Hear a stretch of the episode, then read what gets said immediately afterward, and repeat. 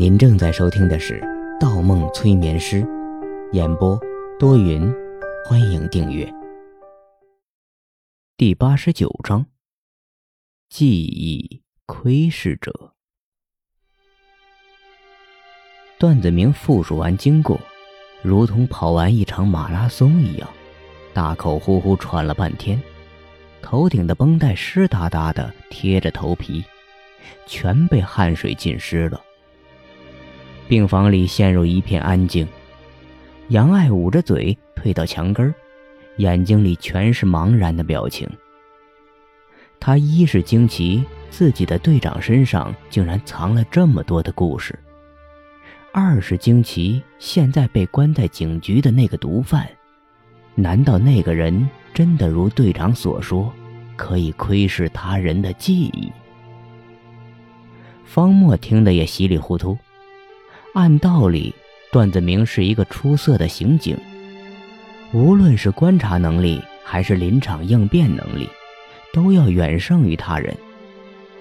可他复述的故事里却充斥着大量戏剧化的东西，舌头、虫子，这些东西都是他真实见到的。此时此刻，段子明表情低落。整个人恍若一下子被抽走了精气神一样，身子塌在床头上，不自觉地抖动起手指，神情呆木，像完全变了一个人似的。可是什么击溃了如此一个铮铮铁汉呢？一点点皮肉之痛，几段无法回避的伤感。是什么样的痛苦让他如此无法自拔？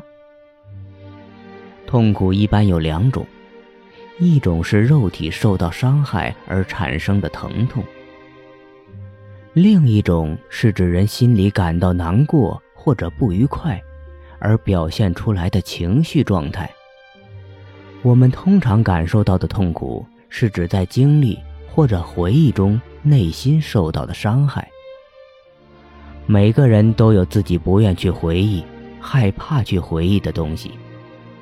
可能是个无法忘怀的人，可能是件磨灭不掉的事情。有时候，一个人选择逃避，选择隐藏起来，这个人、这件事，就是不愿意让他人看到自己的另一面，看到自己的秘密花园。那什么是最痛苦的呢？原本以为瞒过了自己，瞒过了所有人，甚至瞒过了时间。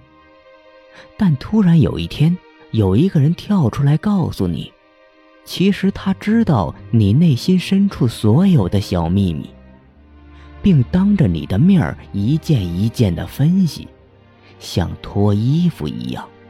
一件一件剥开你伪造的外衣，那些衣服如同血肉一样连接着你的内心深处。每当一件衣服被血淋淋的剥落，那人还要解读一遍你的内心活动，在你的伤口上狠狠撒下一把盐粒。这才是真正的痛苦，这才是真正的残忍。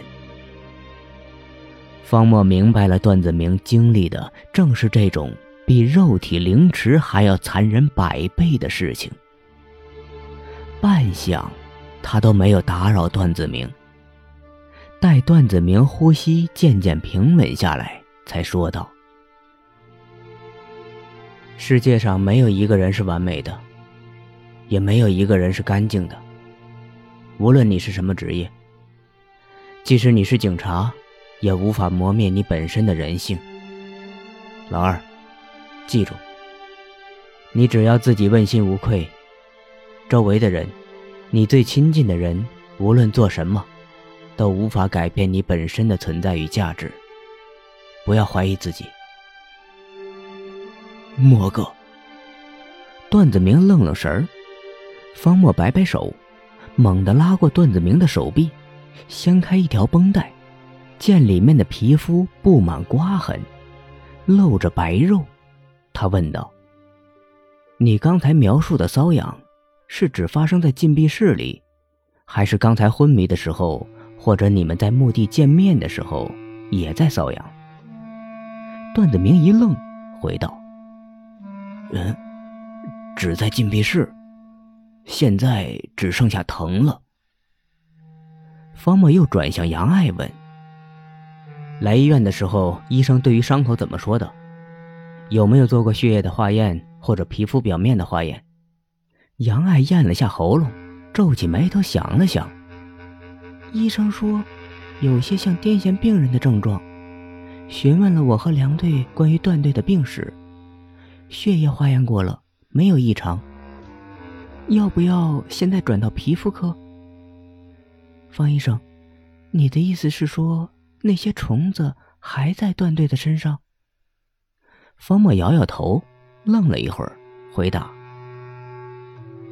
我开始怀疑那些虫子是一些过敏源的刺激，比如一些花粉或者一些化学粉末，甚至毒品，都会让子明产生那种浑身瘙痒难忍的症状，而且可以让他大脑出现幻觉。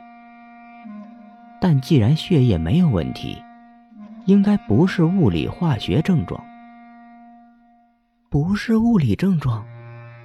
杨爱一声惊叹：“医生的意思是心理症状，是催眠吗？”方墨停顿了一下，抬起头说：“不好判断。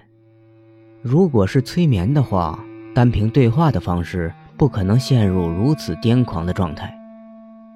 因为如此重的伤势，足以刺激一个人从被他人引导的状态中醒来。那……”杨爱目光一低，声音里完全没了底气。那，那那个人真的可以窥视一个人的记忆？方墨没有回答，望着段子明又问道：“你为什么要用‘窥视’这个词去形容那个人给你的感觉呢？”段子明喝了一口热水，说道：“因为，因为他的眼睛。”他的眼睛一直盯着我，一动一动的，好像，好像心脏一样在跳动。那眼球每跳动一下，我就感觉心里少了什么东西似的。而且无论想些什么，闭上眼睛，仍然可以看到一双突兀的眼球在黑暗中正对着我。说着。段子明忽的浑身不舒服，他上上下下转转脖子，摸摸脸庞，又环视下房间，东张西望起来。方墨拍拍他的手背，轻声说：“好了，我们换一个问题。你刚才说那人把你身上的每件事情都说得有头有尾，好像他都参与了一样。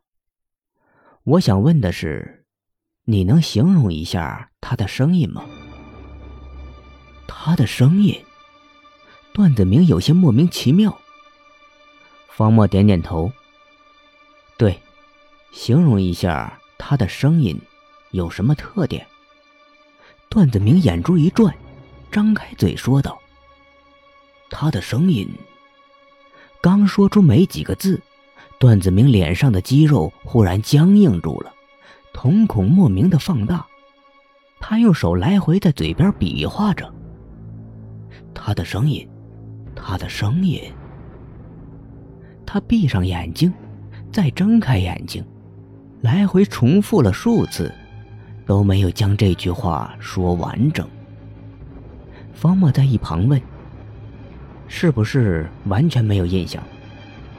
段子明咬着牙，狠狠点点头。呼吸声变大了。啊，没有道理的。他，他明明说了那么多话，可我，可我为什么对他的声音完全没有印象，一点儿都想不起来。方墨又拍拍段子明的肩膀。好了，你先歇着吧，我知道情况了，我们先离开了。你们。段子明问，方墨看看杨爱，又点点头。对我答应了你的梁老师，要去趟景区。帮上帮不上的，至少看一眼再走。二人离开没多久，走廊里又传来一阵很急的脚步。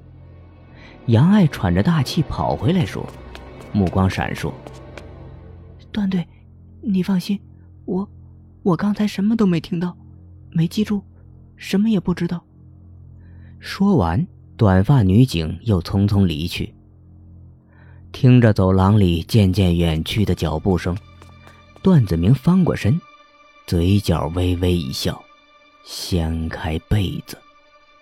一把泛着荧光的水果刀，正安安静静的躺在白色的被面上。